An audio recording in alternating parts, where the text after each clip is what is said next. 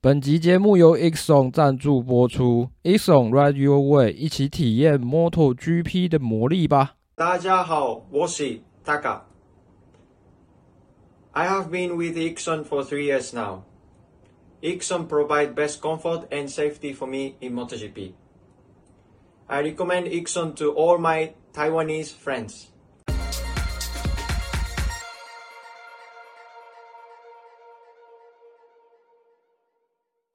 嗨，大家好，欢迎回到摩托杂谈，这里是摩托笔记的 Podcast 的频道，我是摩托笔记二号编，我是主编。好，现在时间呢是九月十三号的八点三十六分，我们现在今天要来录的是圣马力诺站，意大利圣马力诺站的赛后主编晚点名。那现在一开始要来跟大家。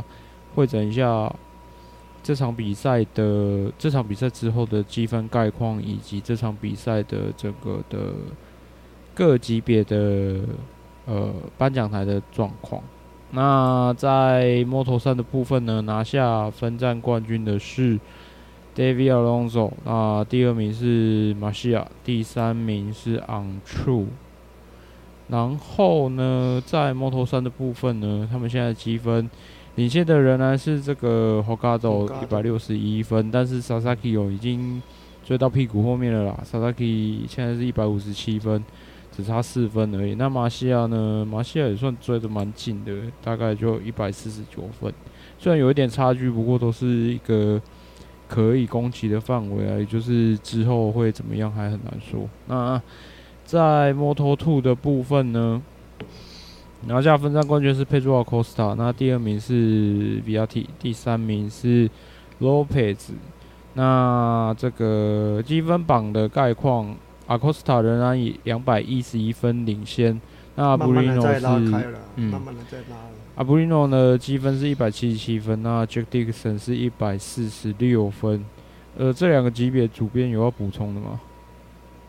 应该是没有啦，就只是呃，因因为 Moto Moto Moto3 这边战况比较焦灼啦。老实说，说老实说，应应该后面还有很多看点。那 Moto Two 这一边的话，哎，自从我怎么觉得自从那个嗯阿布阿布里诺跟 Jack Dixon 他们都宣布继续留在 Moto Two 之后，整个两个人的成绩好像好像没有。一个有人帮他安排位置的时候，哇，整个神清气爽了起来。啊，两个拿连 拿了冠军，然后哎、欸，好像要 哎、欸，我要上来了，我要上来哦。然后突然间被挡下来之后就，就、欸、哎，好像又跑得、啊、另外两个好像就嗯，对啊，尤其阿布利诺好像没有呃那个怎么讲，状况不好蛮久了。嗯嗯嗯，好，好像下半赛季开始状况就没有很好。嗯。对啊、然后再来 MotoGP 级别的部分的话呢，拿下冲刺赛跟这个呃正赛的冠军都是 Jorge Martin。那第二名是都一样啊，排名好像都一样呢，排名都一样，我前四名都一样。什么？啊，这就是呃我们常说的脚本。啊，哇！哎，不，不是，不过这一次的这 次的脚本，他们特别拉了一个 奇怪的 NPC 在里面哦。等一下再讲 哦。然后呢，这个积分榜的部分呢，呃，Pecco 仍然以两百八十三分领先。那 Jorge Martin 呢是两百四十七分，Marco Bezzecchi 呢是两百一十八分。我觉得，嗯，Jorge Martin 跟 Marco Bezzecchi 有，呃，该怎么说？有慢慢的，有慢慢的在抓到自己应该要做一些什么，所以这个之后还很难讲。他们要追上 Pecco，可能还要花很大的力气。不过我觉得现在这个氛围还不错了。嗯，就是比赛，呃，长久看下来，应该会越来越至少至少可看的地方。那个 Pecco 版那样一个人一个人往前跑，后面没没有人可以追。至少现在对对对，现在 Jorge Martin 有那么一点点。要追上去的那个味道，不然的话，Bezzecchi 虽然在一就 Bezzecchi 来说啊，他上半个赛季表现真的非常非常的强势，让我们一一度以为说，哎、这个很有机会哦。然后后面可能就可能运气也不好啦，然后就开始状况就比较多。那现在霍尔马丁超过他了嘛？那其实我觉得霍尔马丁他还是啊，不没，那我们啊直接我们就直接这样接下去好了。讲好了，我觉得我，觉得霍尔马丁他现在有一有一个就是他他想要证明杜卡迪是错的，就是因为去年巴斯蒂安尼尼他不是他不是呃那。跑跑出很棒的成，对啊对啊对啊，跑出很棒的成绩，嗯、然后挡住了他的那个，就是那个迷那个迷因有没有？就是 就是他要，就是后面马丁要要要要已经要摸到了场队的位置，然后突然间被巴斯塔尼尼挡下来。那我我觉得马后面马丁他在今年这个赛季，就是其实他他表现，他给我的感觉就是他其实就是场队车手。那他也都做到了，就是身为二号车手应该要做的事情，就是稳定的上颁奖台，就是甚至就是该该拿冠军的时候，在一号车手没有办法的时候，就是要拿冠军。那以他这个状况来讲，我我我觉得，就算呃，如如果是我，我也不会傻傻的从杜卡迪跳到雅马哈去，因为我知道我有那个实力，我有那个能力，有机会去抢那一个呃。场队车就杜卡迪场队车手的位置嘛，那像这一站，我觉得他就表现的非常的强势啊。虽然说前三名都是杜卡迪车手，那除了他以外，另外两个都都受伤哦。那当然有一点点也是因为他啦，对，上一站那个意外哦。除了除了那个除了 Pecco 以外，上一站那意外，巴萨基他也是受了，就是。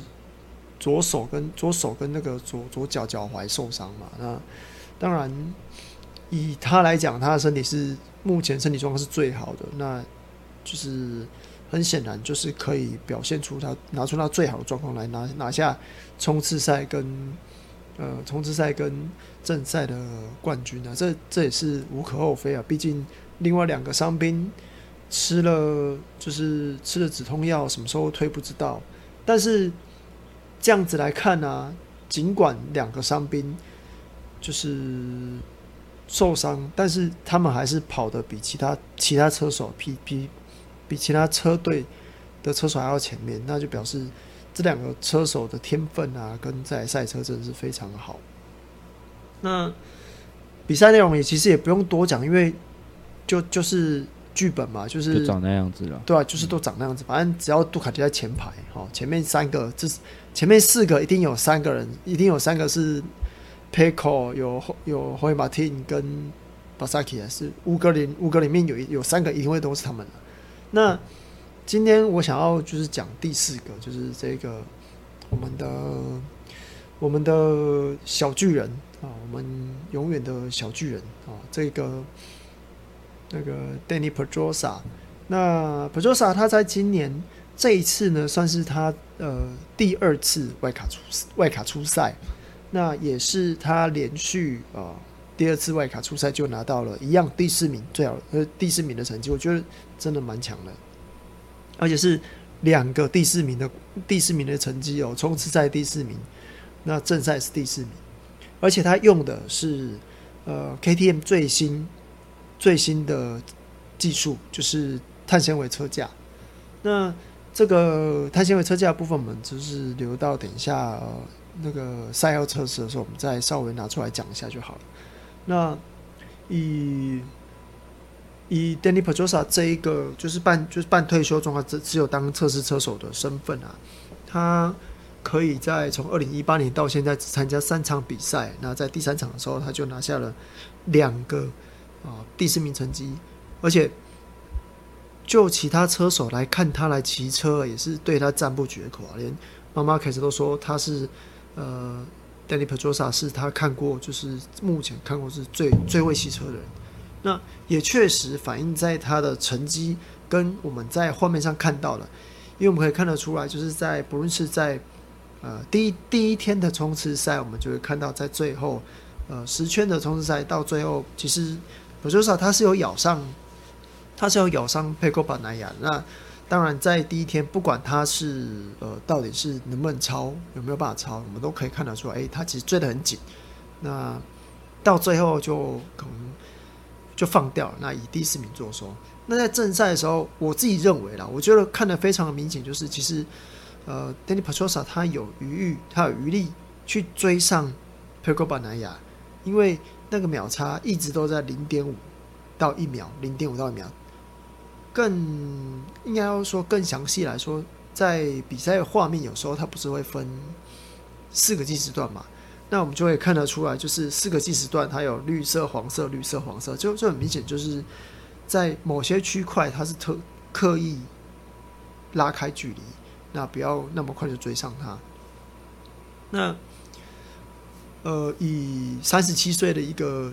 就是一个算是高龄的车手来说啊，能够有这样子的表现，我觉得真的是非常非常的优秀啊。那当然对他来说，我觉得最需要称赞的，就是他那个从以前到现在都吓死人的起跑。他的排位其实我记得也没有到非常前面嘛，对不对？在中在在第第三排、第四排忘记了，反正就是哦，他他排位。起跑之后一一开始就往前冲，那那那个真的是跟以前在看他比赛的时候感觉很像，一起跑就感觉哎，丹尼普卓萨回来了。那总而言之，KTM 在这边呢，呃，其实也蛮也蛮辛苦啦，因为呃起跑之后，Brad Binder 他从后面往前追，状况也不错啊，只可惜是后面摔了嘛，那其实蛮可惜的。那所有的重担就落在那个。Pedrosa 身上，那确实他也表现得很不错。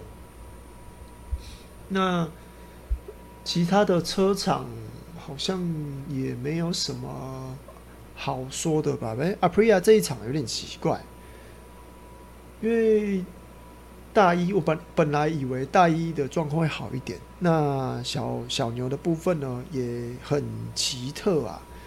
那这边我觉得特别需要说的是那个 Marc Marquez。因为大家都知道本田现在状况很糟嘛，那以 Marc Marquez 现在呢，他这一场比赛完赛是第七嘛，对不对？我没有记错的话，第七还是第六？第七还是第六的样子？我现在第七还是第六？我有点忘记。不过他比第二个本田车手快二十二秒，那这个事实就可以表示他其实他的魔力、他的实力还、他的能力还在，只是赛车就长这样子。啊，那比较大概就是这样子啊。整整个比赛，我觉得看点大概就大概就是这样子吧。小朋友有什么要补充的吗？关关于就是比赛状况啊，有没有什么你有看到，然后我没有看到的状况？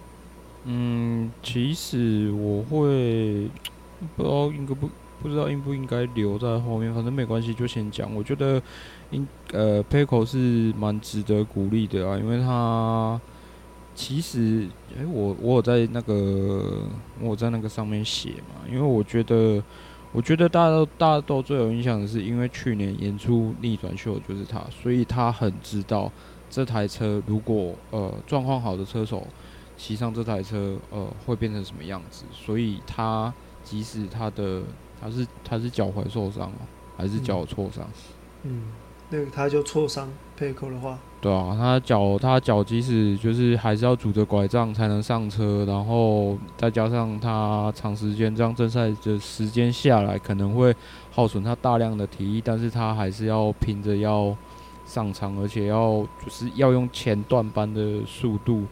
去跟大家比赛这样子，因为他要减少那个积分的损失，因为他伤害控管还是非常非常的忌惮回马汀跟马可巴扎基这两个人，因为毕竟积分榜他们就紧追在后嘛，虽然有一段距离，可是就像我讲的，呃，去年 Pecco 骑着这台杜卡迪，他都追得回来了。那今年那么多人，那么多人已经这么熟悉这台杜卡迪了。他怎么可以就是随随便便轻易的就 呃挂挂免战牌这样子？所以他还是可以出赛就尽量出赛，多拿一些积分这样子。然后他跟小丹尼这个小丹尼这个我就持保留态度啦，对吧？然后只是我觉得，我觉得他很。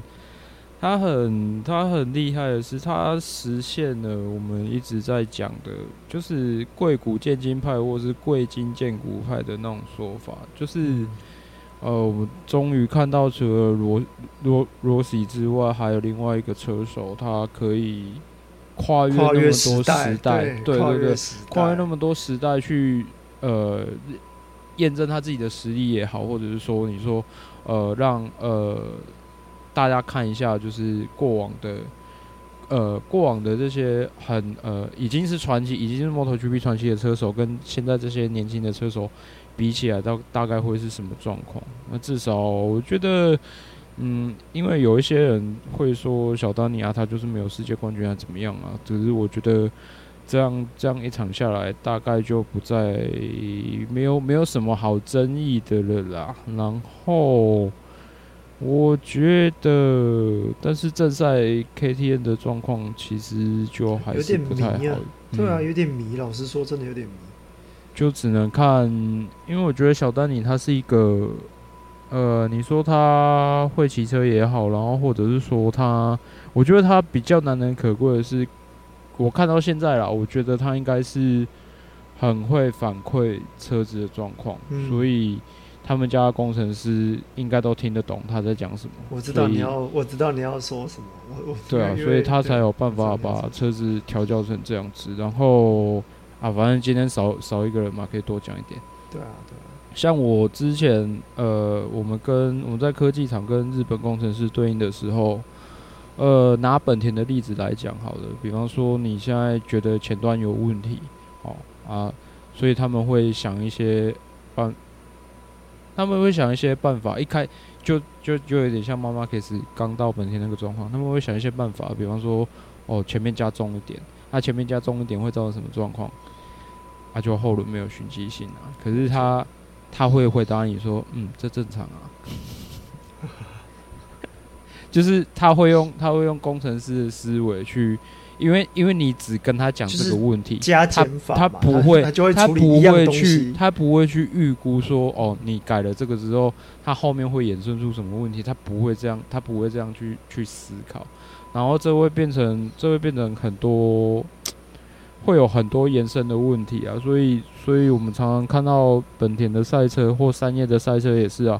三叶赛车不是，呃，加了极速，然后哇靠腰，呃轮轮胎的磨耗又有问题了。然后，然后回来之后只有弯速啊，又常常被又常常被车手靠腰说极速不够这样子。不过我看 Quartararo 应该是靠腰的最严重的一个。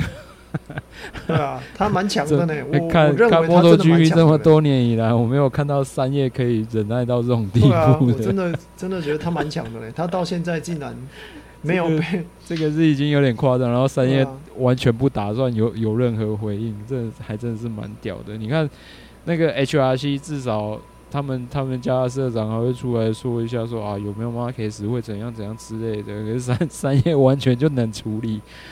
我觉得这点，这点就你讲你的，你讲你的啊，我就这样子嘛，我就讲，你就讲你的这样，这是很靠哎。然后其他其他，我觉得大概真的没什么。其实我我可以补充一下，你刚刚讲这个技师的问题啊，就是因为我们刚刚讲说，呃，我们觉得说，Danny Pedrosa 他对于车辆状况的描述有自己的一套嘛，因为毕竟，毕竟就是。呃，不论是本田也好，RC 二一二 V，啊，RC 二二一二 V 跟 KTM 的那个 RC 十六都算是从他手上出来的嘛。那呃，我觉得他确实是在赛车回馈这方面啊，有一个非常明确的、非常明确的方向，让让让工程师知道说，哎，这台车现在的状况是怎样，那缺少什么，就是。车手跟呃工程师的沟通之间没有什么太大的问题。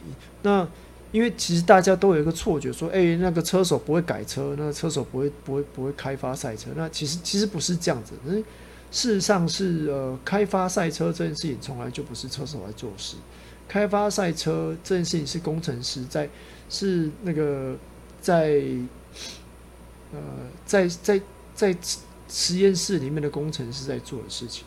他们必须要收集车手的回馈，然后把这些问题都呃在电脑上，不论是在电脑上也好，在在什么在哪边也好，就是他要把这些问题收集完，然后把车子哦弄成车手要的样子。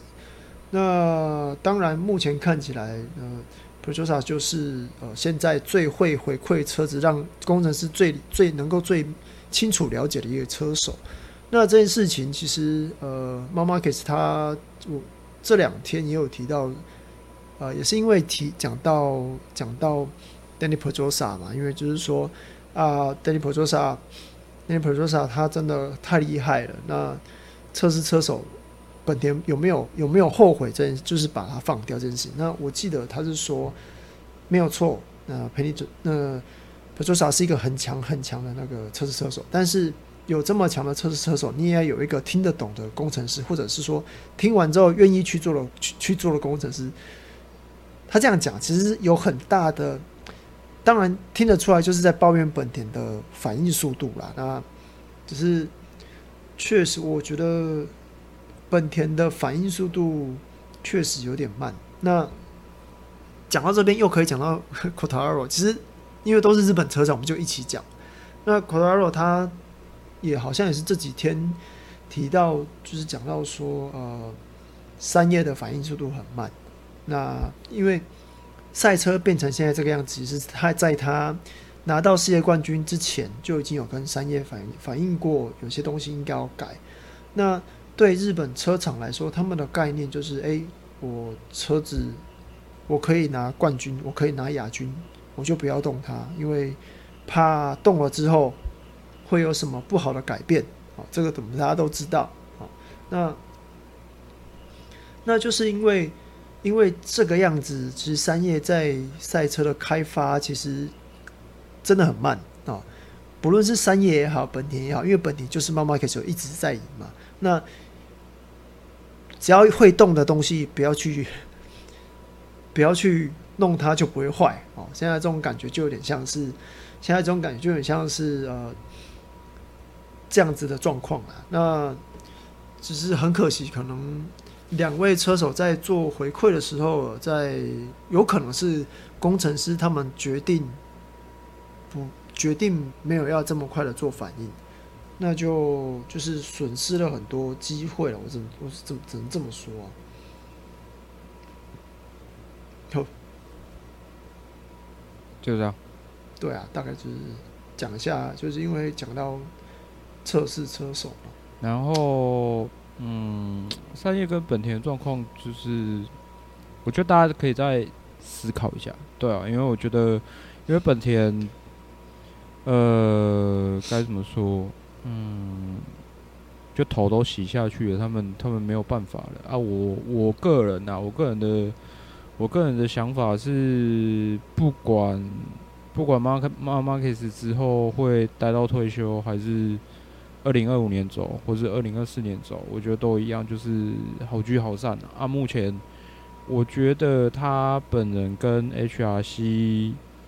至少在台面上，我觉得都官方说法都还算 OK，还算融洽了，并没有闹到很僵这样子。然后三叶的话，不知道，不知道，不知道，不知道三叶的想法是什么。三叶的想法有有有有，我觉得有一点迷，因为其他厂都进步成这个样子，然后他们还是用原本的那个，如果照 Quartararo 的说法啦。就是他们还是用原本的那个 gas 在东改改西改改这样子的话，难道是要撑到撑到规则大改？撑到规则大改？大家一直在说，哎、欸，三叶要不要推出 V 四？但是这是最不可能的事情，因为对啊，因为因为他他这样子还不如等到规则大改就好。对啊，我就不如就是一路烂到规则大改。那我还有、啊、我还有特许规则，让我让我去开发新的引擎，我何必现在？给你弄一个，我何必现在就跟你弄一个新的 V 四在那边扣尔扣尔扣尔，然后又要被笑，又要被怎样的，不太可能的。那现在如果如果是这样子的话，我就只能说看是 Quartararo 的耐心比较多，还是。还是三叶可以可以被承受嘲笑的 buff 比较多，这样子。我是觉得，我是觉得现在现在看起来两个人都不会等啊，只是两个人现在明年都有合约哦，所以你说你说两个人要走，呃，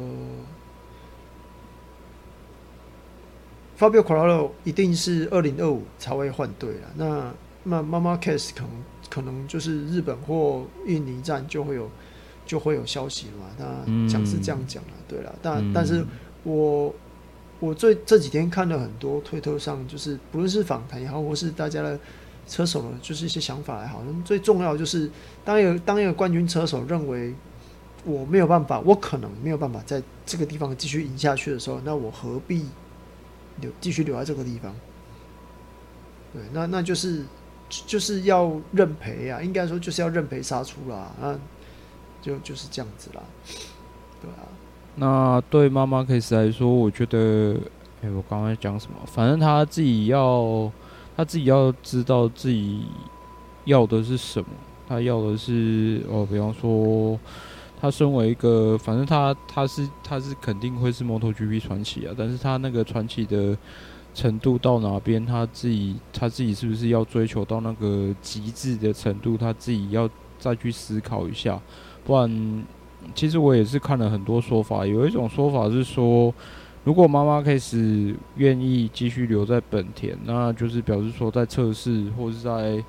呃，这几场的中间的过程中，他有被 HRC 的相关的工程工程师或工程人员，呃，示出的善意或是诚意哦，就是给打动了。他们认为说，他可能认为说，哦，这台车可能，然后，然后，然后再让我补充一个，就是你们不要想说本田的车在这一两年会有多大的进展，我个人认为是不太可能，除非他没有抓到很关键的东西，不然。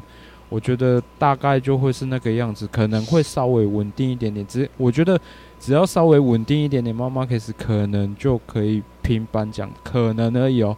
我是说可能而已，因为这中间他要承担的风险还是非常非常大的。你们在上半季看到的那些画面，就大概是这样子。他他去承担那些风险，然后被被就被大家揶揄啊。可是。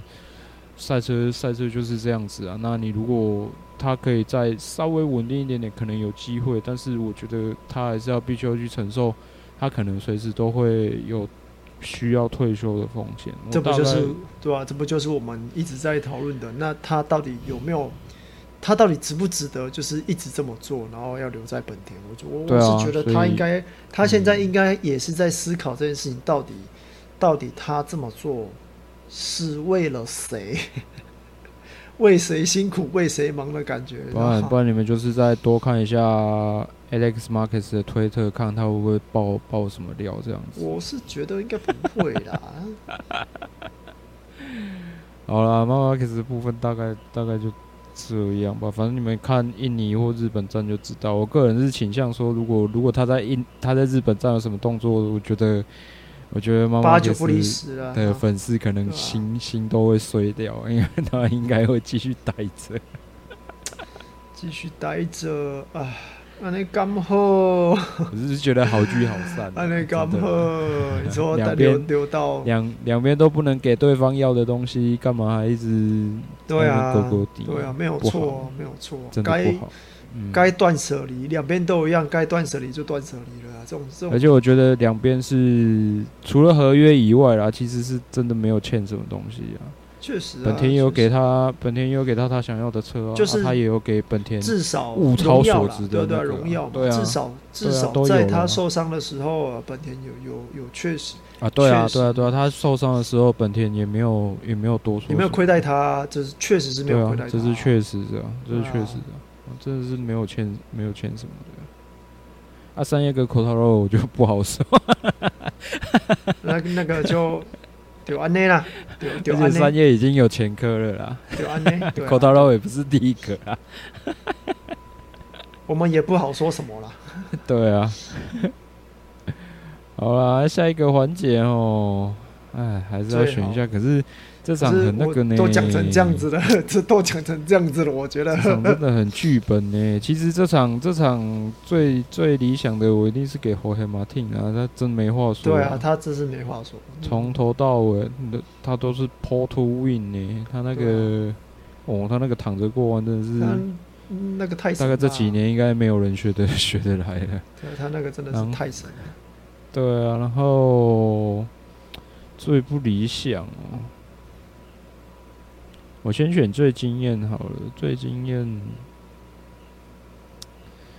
哎，有一点想给小丹尼，可是我觉得我应该会给 f a c o 吧。哎、欸，是哦，我我我我突然间有个人选，等下等下再讲。我突然有个人选，他他拿了一个三铁子哦，冲刺赛也是三，正赛也是三，哦，排位赛也是三，哦，三条三而已啦。哦，我觉得不错啊，因为他，我觉得我觉得身为世界冠军，就是要有这种。要有这种意志跟这种，对啊，对，我就我们前几集讲的，他真的他真的很聪明，他知道他什么时候要做什么。这个就是，我觉得这就是最棒的车手，他不需要再去证明什么了。你你当然他骑的车很强，可是他脑袋都还是很清楚。对，这样在这点这点真的是最重要。然后最不理想，KTM 除了 Dani Pedrosa 以外吗？哦，对啊，因为 Gas Gas 摔了嘛，那个 Paul 小一摔了嘛，然后那个 Binder 摔了嘛，然后 Miller 在后面嘛。其实反正这次表现的也不好。对啊，嗯，那对我来说啦，我们先从表现好的部分，表现好部分当然就是不免俗的，就是 Jorge Martin 啊，他真的是在从下半季开始啊，他他的那个。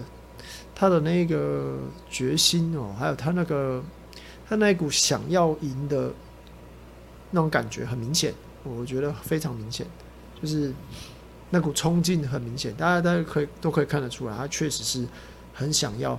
即便他说，即便他在这一次比赛后接受访谈的时候说：“诶，他是卫星车手，拼世界冠军不是他的责任。”但是我觉得这是他现在。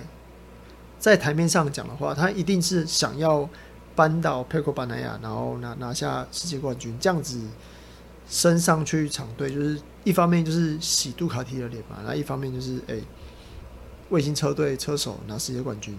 好，那我觉得他机会还蛮大的，当然就是现在就是要趁 PECO 受伤的时候，给他多拿点积分了。那当然，当然还有就是他另另外一个另外一个从同车厂的。巴萨基啊，刚刚两个都受伤嘛，那就是趁你病要你命的那种感觉了哦。那表现的比较不好的车手呢，呃、当然呃，我觉得雅马哈跟 Honda 都是非战之罪，应该说非战之罪嘛，反正我们就知道他们就是这么烂嘛，对不对？那比起来的话，我我会觉得，我会觉得大一表现不好，因为。上一站他才拿下就是地主的地主的冠军嘛，那在这边他却就是状况非常的不好。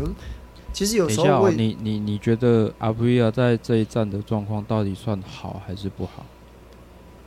我觉得好，但是大一不好。嗯，因为我等一下要说那个就是阿布利亚。那总总之就是大一的状况太不稳定了。老实说，我我我觉得。今年今年 Aprilia 就是 R RSGP 比去年还要强，但是他们的车手反而没有去年那么稳定，或者或者应该说去年哦，去年的大一真的是那那股气势都有了，就是除了算错圈，从从算错圈数到现在，就是那个那个亏哦都没有了，那。表现的让我最惊艳的车手，我会选择是 Raul Fernandez。毕竟这一场是他是 MotoGP 生涯目前为止最好的最好的成绩，在第八嘛。他因为他在比赛中差一点就超过 Marc Marquez，因为 Marc Marquez 是唯一用呃，应该说本田车是在这场比赛中唯一用软胎的赛车。那 Marc Marquez 在前面拿到第七嘛。那其实。在比赛后半段，Raul Fernandez 都有试着要对于 Marc Marquez 进攻。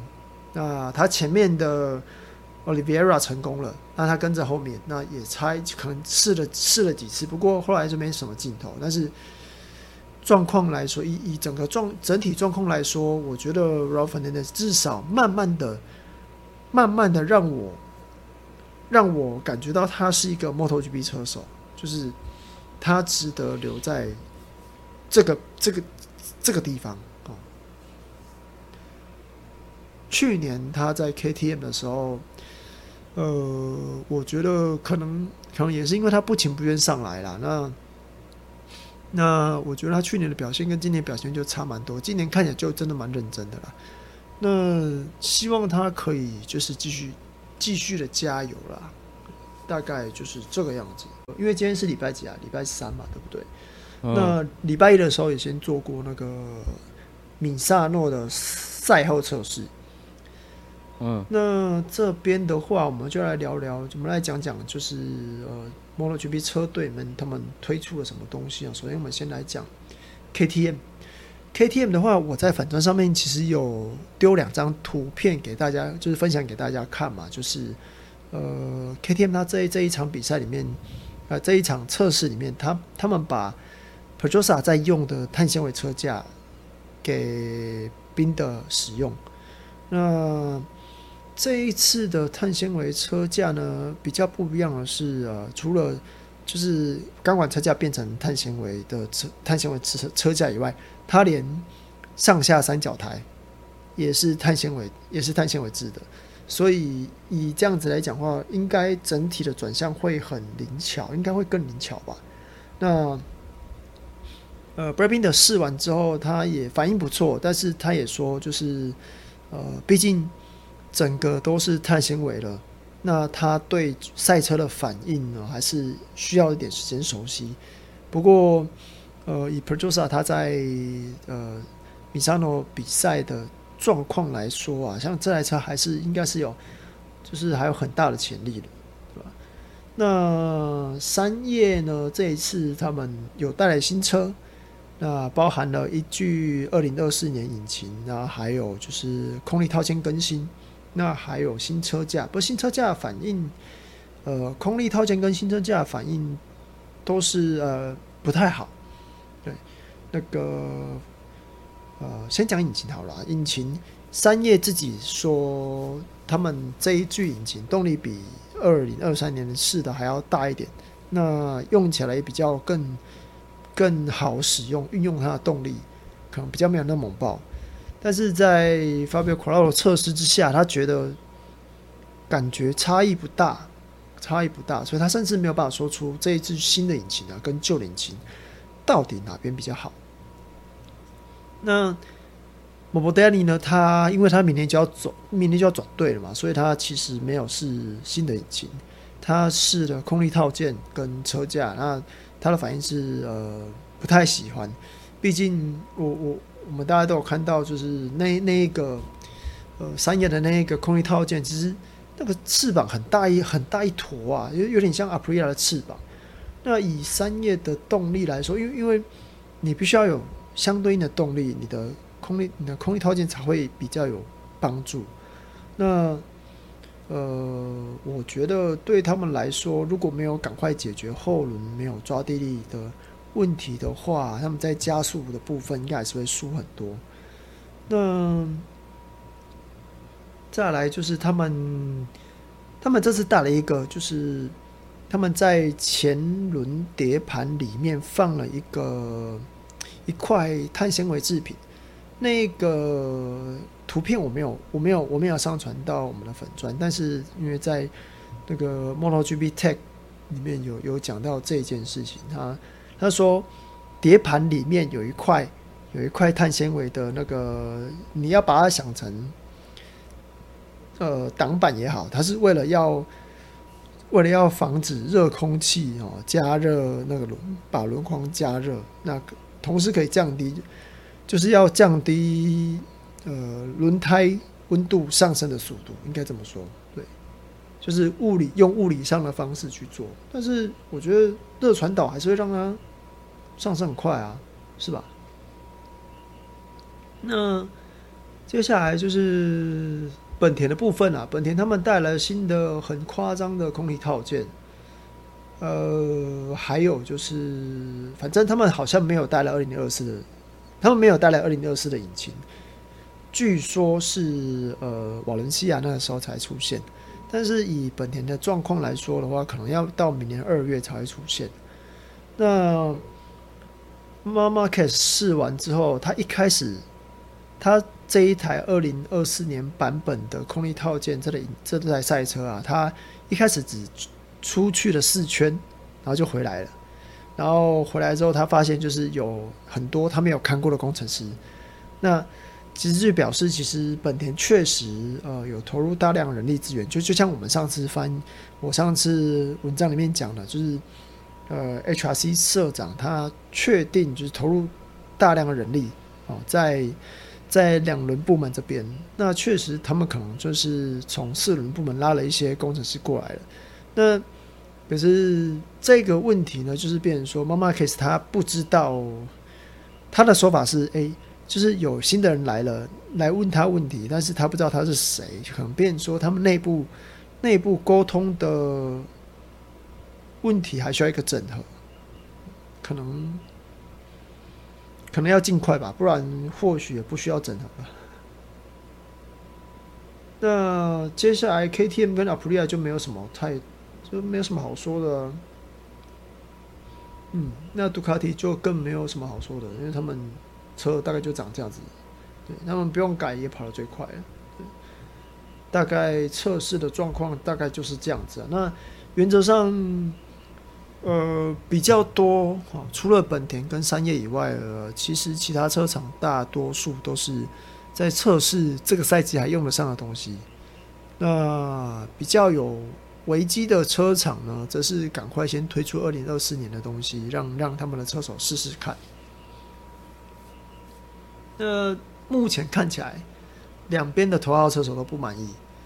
不满意的状况呢，就是呃，我也不知道该怎么办。反正 就是两边车厂要，对啊，反正两边的车厂就就是要加油啦，对啊。那呃，今天的那个今天 MotoGP 有一个新的公告，就是外卡的人数从两位开放到三位。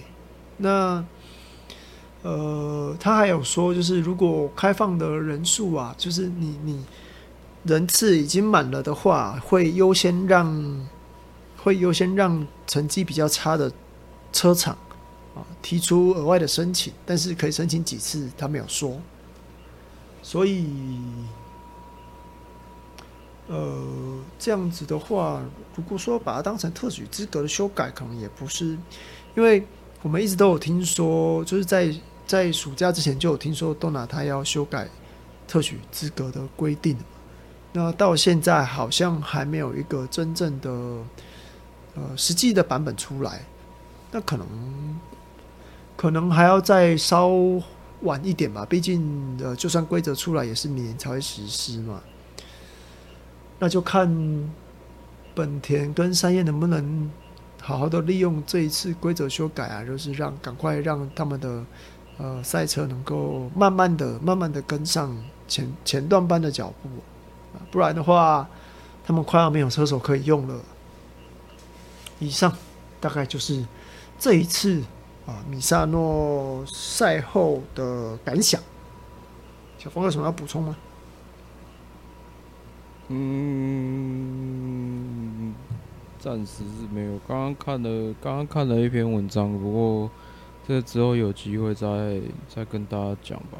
就是有啦，有数据了啦，就是有关于，因为我原本以为我的我的我的直觉我的直觉概念是错的，不过后来有数据佐证说，今年的转导确实是上升了不少，有点可怕。然后反正就是。然后他有分析说，到底是冲刺赛呢，还是计时的这种练习练习制的赛制比较多，还是正赛比较多？然后这个之后我们再来看看吧。嗯，大致上我有看到那边这个，但是都是数据，我就懒得，我觉得。都是一堆数据，有关有关安全性的问题啦。因为有一些人就是会觉得说，哎呀，就你们常看到那些留言啊，就不不再赘述了吧？对啊，对啊，对啊，不要动不动就查区间测速嘛，对不对？反正这件事情呢，这件事情就是，呃，就是围场记者对面 Emmett 他有说啊，其实坐高装置跟小翅膀一定会被动刀。那坐高装置可能会在二零二七、二零二七年那个时候新的规则推行的时候就把它变掉。那呃，空力套件的一定会比现在还要限缩啦。那当然，这这个已经不是性能问题，是呃，可能是安全性的问题嘛。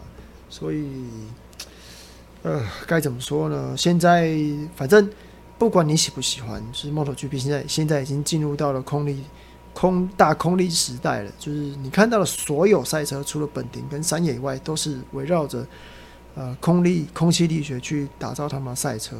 那不论是一开始的那个小翅膀啊，车头小翅膀啊，然后车底的小翅膀啊，然后然后现在摇臂的小翅膀啊，异地效应的那个整流罩啊，反正只要可以就是获得好处啊，只要可以比对手再快那个零点零几秒，不论什么样的状况，他们都会拿来用啊，所以。